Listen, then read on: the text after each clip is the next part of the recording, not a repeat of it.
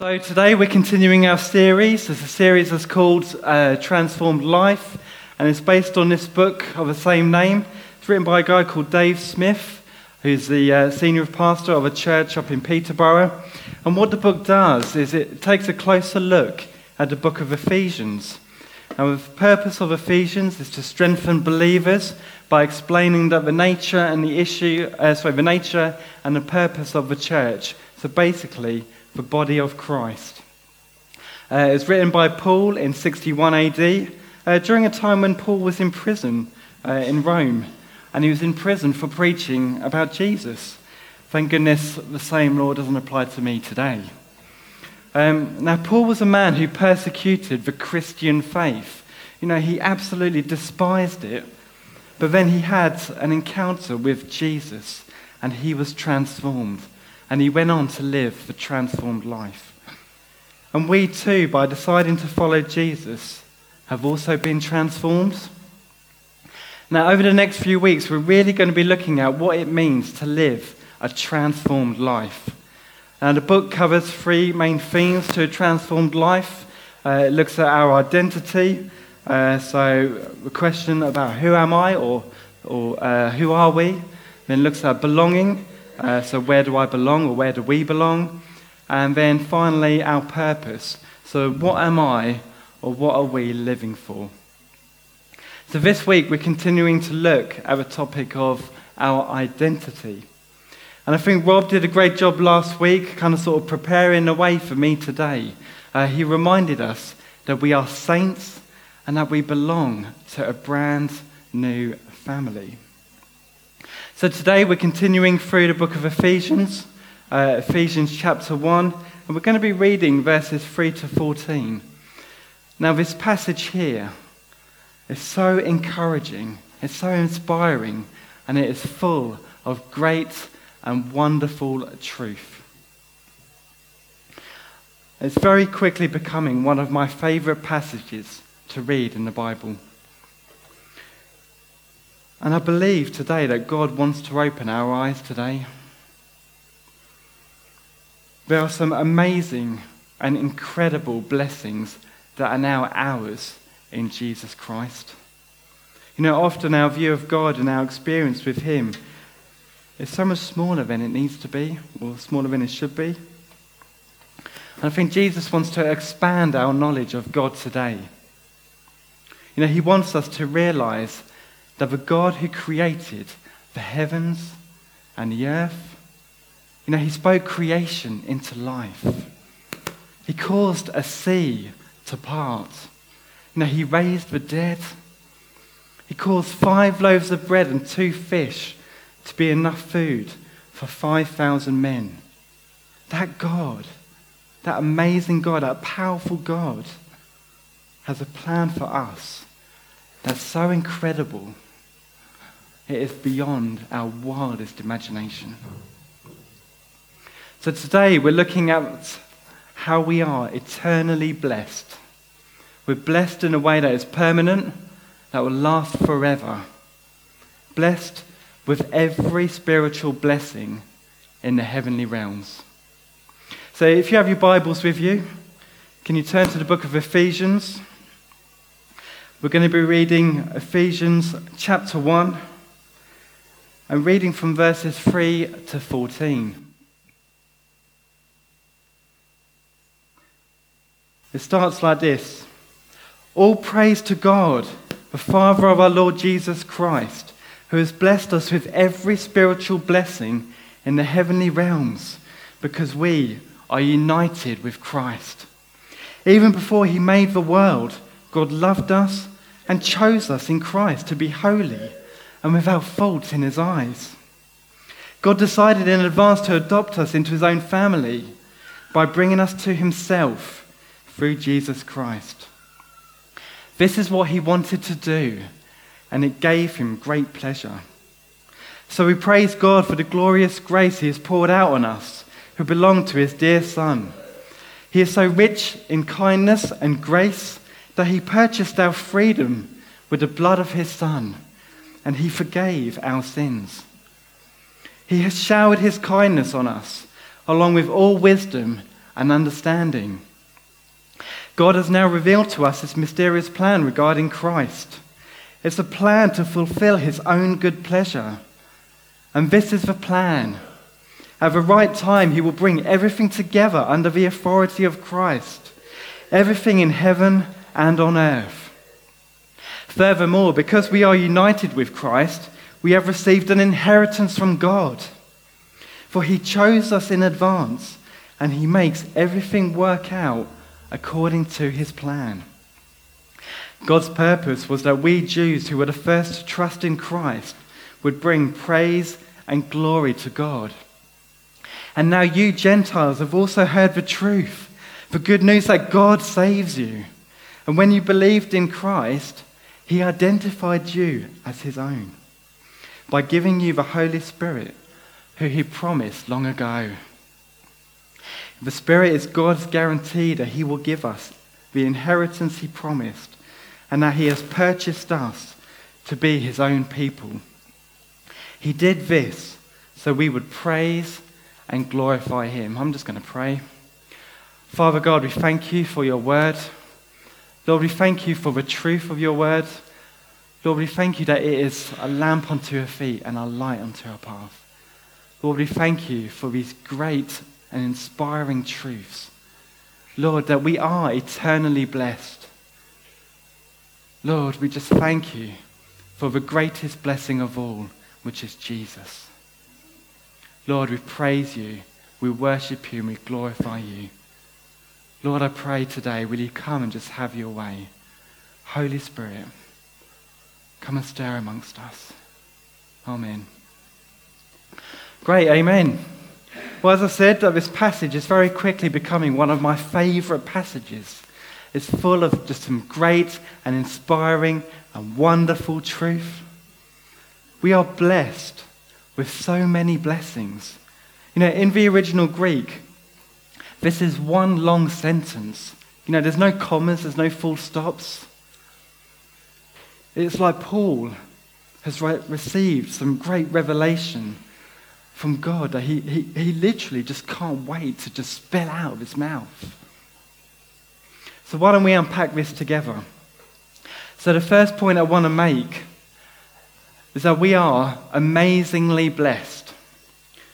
In verse 3, it says, All praise to God, the Father of our Lord Jesus Christ, who has blessed us with every spiritual blessing in the heavenly realms because we are united with Christ. There's a couple of things I just want to pull out. First one is that we are blessed. But notice the tense, the tense of this sentence. It's not that we are, we are being blessed. It's not that the blessing is now. It's not present. It's not that we are or will be blessed. It's not a future thing. It's a past tense. We're already blessed. That blessing has come already. One more thing. He's blessed us with every spiritual blessing in the heavenly realms. Every blessing is available to us now. That means every blessing from heaven is ours. We are blessed.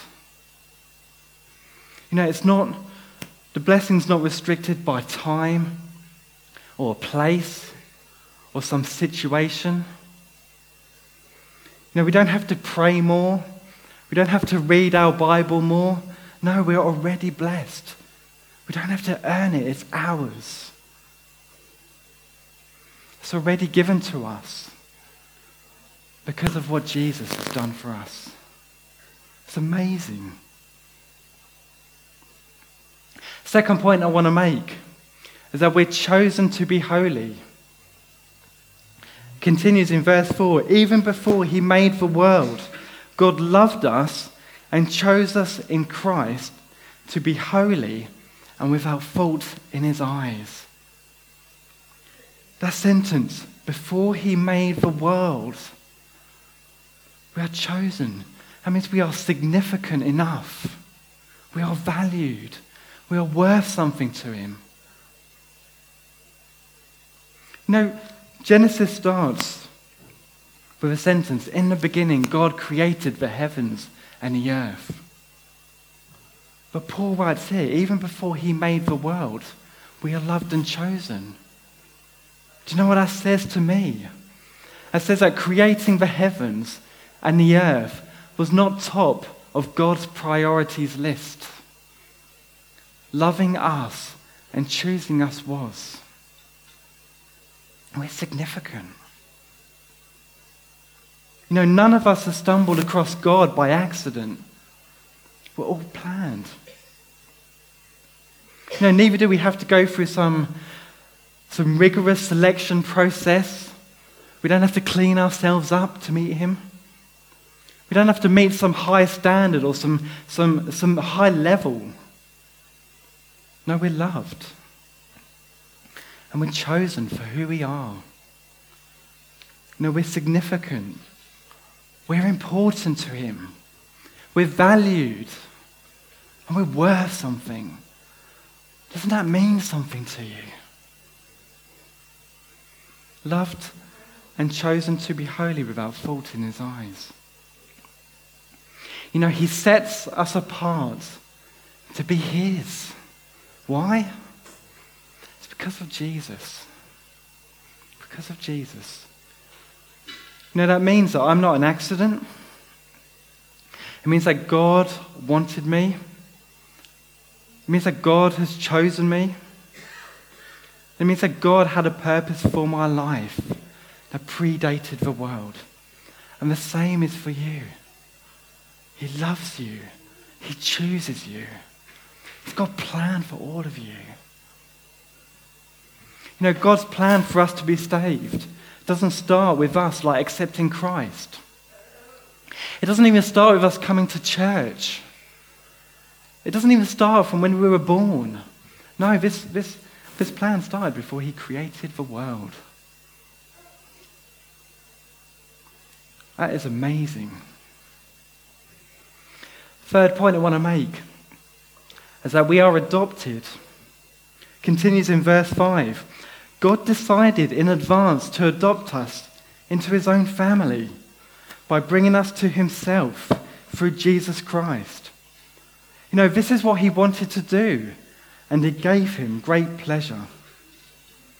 So we praise God for the glorious grace he has poured out on us who belong to his dear Son. You know, most of you will know that I have two children. You know, I plan to have them, or we plan to have them or my wife and I plan to have them. God, thank goodness she consented, otherwise it would have been really awkward. But, you know, and when they were born, you know, there was joy, there was celebration. You know, I loved them. I was overwhelmed with love for them.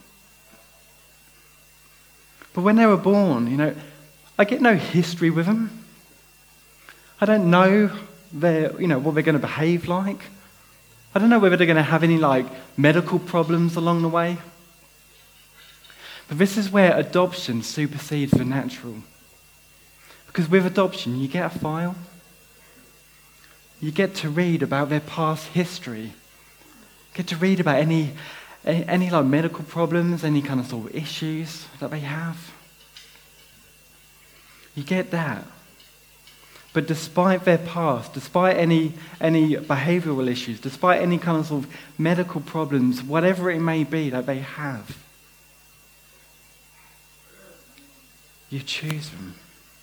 They are chosen and they are loved. And that is exactly what God does. Most of us here will probably be old enough to remember when the National Lottery first came out, there was this advert of uh, people walking out of supermarkets or off license holding these tickets. And then there was this great big kind of sort of fist with a pointed finger. And this deep voice announces, it cries out, it could be you. Now God says, no, it is you. I choose you. And I love you. This, He plans for us. This plan was before the world was created. Despite all that, He knows that already. He knows where we're going to stumble. And yet he adopts us into his own family. You know, God is an adoptive father. And the problem is, the majority of the world are living as spiritual orphans. Know, sin, it creates that gap, creates that separation in our relationship with God the Father. Know, each one of us were created to have a relationship with Him. There was this tweet I read a couple of years ago. No one fails, uh, sorry, no one falls in love with someone who says, Love me. We fall in love with someone who says, I love you.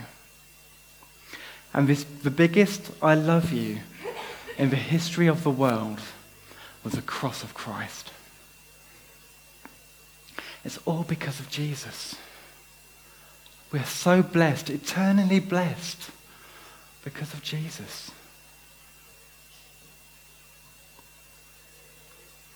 Second, uh, next point I want to make is that we are redeemed and that we are forgiven. Verse 7 continues He is so rich in kindness and grace that he purchased our freedom with the blood of his Son, and he forgave our sins. He showered his kindness on us, along with all wisdom and understanding. That line purchased our freedom with the blood of his son. Man, that is a great cost. I was reading about redemption during the week. Now, redemption is the action of gaining or regaining possession of something in exchange for a payment or clearing a debt. And that's what Jesus has done for us. He's paid that price for us, He's cleared that debt. Some of you will know that I work for the prison service, and I've been working for the prison service for about 12 years. And there have been occasions where I get to tell a prisoner that they've got bail. And it is, it's, it's great, it's wonderful to be able to give them such good news. You say to them, No, you've got bail. Somebody has paid for you to get out. And sometimes the reaction is like, no, Gov, like, really? Really? Is this just a wind up? No, no. Someone, like the, the thought of, of someone actually paying for them to be released from prison, somebody meeting that cost, it's just, it's just, it's mind blowing to them. That's what Jesus has done for us. You know, in Jesus' time, if you were a slave, the only way you could be freed was if someone paid the price for you. Jesus has done that. Doesn't that mean something to you this morning? And we are forgiven as well. You know, forgiveness is probably one of the most difficult and challenging teachings of Jesus. You know, there's a great cost in letting go when we've been hurt. No, show mercy over seeking justice. I mean, come on, who does that? No, Jesus. Jesus has done that. And we have been forgiven greatly. And just like the prisoner, you know, forgiveness can set that person free. It can also set yourself free. Sometimes we can be trapped with like guilt or, or shame or whatever it may be whatever it is that we find difficult to let go of. No, forgiveness, it's, it's great, it's wonderful.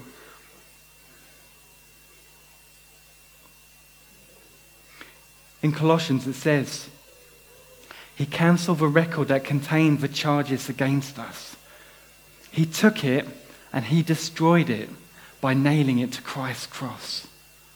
That record, that all our past and our present and our future mistakes have, have all been dealt with.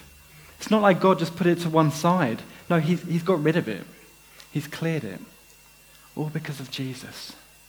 Man, it's mind blowing, isn't it? Next point I want to make is that we can be expectant. Verses 9 and 10 continue. It says, God has now revealed to us his mysterious plan regarding Christ. It's a plan to fulfill his own good pleasure And this is the plan. At the right time, he will bring everything together under the authority of Christ. Everything in heaven and on earth. Church, God is in control. He's in control. Now, God's plan is to fulfill his own good pleasure. His plan is for goodness. It says here, he will bring everything together under the authority of Christ. Wow. You know, this time of year is kind of known as like the January blues. We can kind of feel a bit down, or perhaps we feel a bit, you know, depressed, or we're just uncertain about what the future holds for us, uncertain about what this year is going to like bring up. Trump's inauguration, Afghanistan, interest rates build. You know, the local newspaper now has articles of crime that are in the area which weren't so obvious about 10 or 15 years ago. You know, the weather's cold, it's dark, it's miserable. Not only are we defrosting the car on the outside, but we have to defrost it on the inside as well. I mean, what's that all about? You know, sometimes the future looks bleak. You know, perhaps our situations or our circumstances, they can cloud our thinking. Sometimes we can allow them to take control. You know, when Paul wrote Ephesians, he was in jail, he was a prisoner. And prison back in those days wasn't like it is now. You know, there, there, there's no human rights. You don't get a single cell to yourself. You don't get a toilet in there. You know, prison back in those days was, was probably like cages. Sitting in the cages, probably no bigger than like, you know, the space that you stand in. In cages that are stacked next to each other. Cages that are probably stacked on top of each other. No access to a toilet. So you've got people just, well, you're just getting dirty because everyone's going to a toilet around you.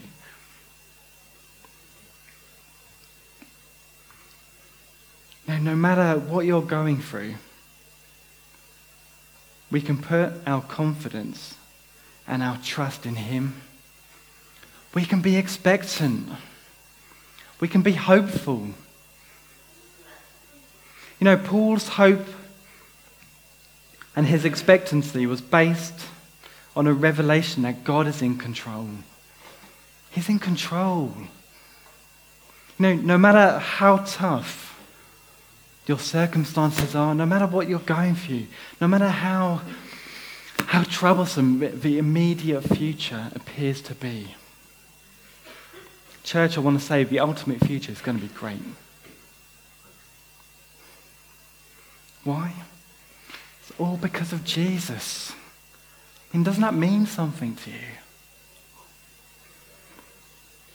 I mean, is there anything that Jesus hasn't done for us? Man, this guy is amazing. You know, his sacrifice on the cross has given us hope. You know, he's conquered our sin. He's restored our broken relationship with God. You know, he gives us countless second chances through repentance, through forgiveness. You know, despite our circumstances, we can have hope because we're under grace, we're not under law. We can have faith in a God who came. He came as one of us. He lived as one of us. He died as one of us. Thank goodness the grave couldn't contain him. He was raised to life. God raised him to life. And has he left us? No. In Hebrews, it says, I will never leave or forsake you. That means He's here with us now. When you wake up first thing in the morning, He's there with you. He's there throughout your day. And what's more, He's given us His Holy Spirit. He's given His Spirit to help us. And where is Jesus now? He's sitting at the right hand of God the Father. And what's he doing? He's not keeping quiet, is he? He's interceding for us. Man, how amazing is Jesus? We have been eternally blessed. Next point I want to make is that we are included and we are secure. Verses 11 to 14 says this Furthermore, because we are united with Christ, we have received an inheritance from God, for he chose us in advance and he makes everything work out according to his plan. You know, God's purpose was that we Jews, who were the first to trust in Christ, would bring praise and glory to God. And now you Gentiles have also heard the truth. The good news that God saves you. And when you believed in Christ, he identified you as his own by giving you the Holy Spirit who he promised long ago. The Spirit is God's guarantee that he will give us the inheritance he promised and that he has purchased us to be his own people. You know, he did this so we would praise and glorify him. When we believed, he identified us as his own. Man, it's mind blowing. As the adoptive father at work again, again we are accepted. Church, we're valued. We're worth something to him. You know, he includes you in his family. He identifies you as one of his own. You know, that is our identity. We are God's, and we are no one else's. So we can be secure because He's given us His Spirit as a guarantee that He will give us everything He promised and that we have been purchased to be His own people. Wow! I hope that's stirring something in you this morning. We are eternally blessed. I mean, that right there, all those points, that's the Father heart of God. Says in Galatians, Galatians 4, verse 4 to 7. But when the set time had fully come, God sent his Son, born of a woman, born under law, to redeem those under the law, that we might receive adoption to sonship. Because you are his sons, God sent the Spirit of his Son into our hearts. The Spirit who calls out, Abba, Father. So you are no longer a slave, you are God's child. And since you are God's child, God has also made you an heir. Wow. Wow. So I've got some challenges for you all this week. As we continue reading through this book, this book transformed life, and we go through these points, that we are amazingly blessed. I want you all just to take some time out this week just to reflect on how blessed you are. How blessed are we? You know, in life group this week, Naomi and I were discussing just how blessed we were, giving some examples, just remembering, you know, just God's, God's provision.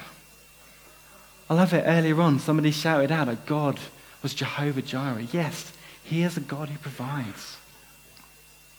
You know, thankfully, where we've been a bit short, a bit tight on money, and it's gone to the wire, money's just appeared through our letterbox. I can't explain that. It's just God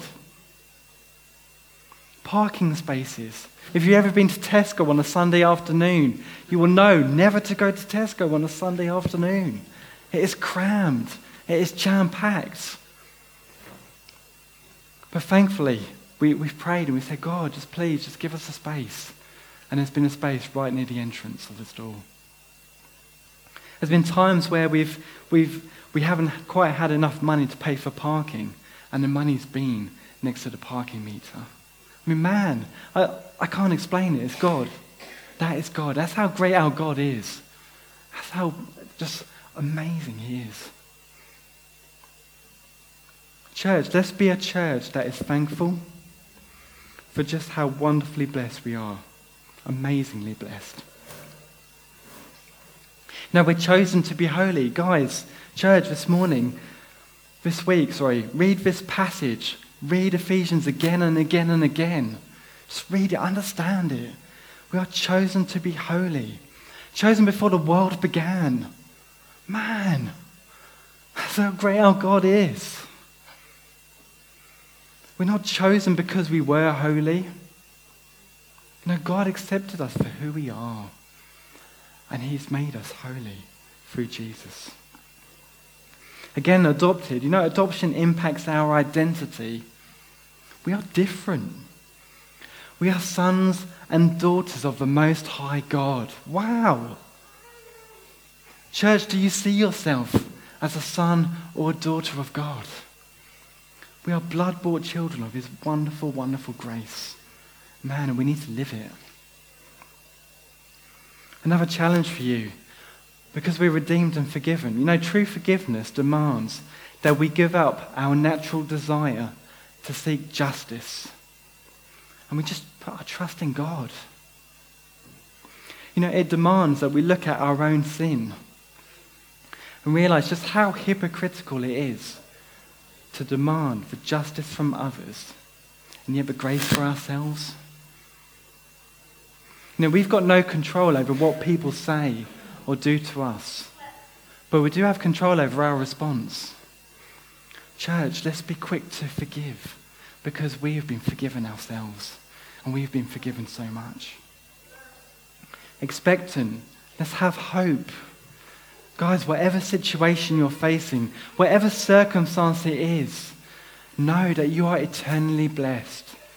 You've got a God looking out for you. You've got a God who loves you, who's made or who's planned your life. He's got great plans for you. And that we are included and secure. We're, we're in the family of God.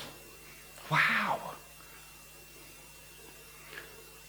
So finally, I just want to say this. I just want to end on this verse, that just as we started.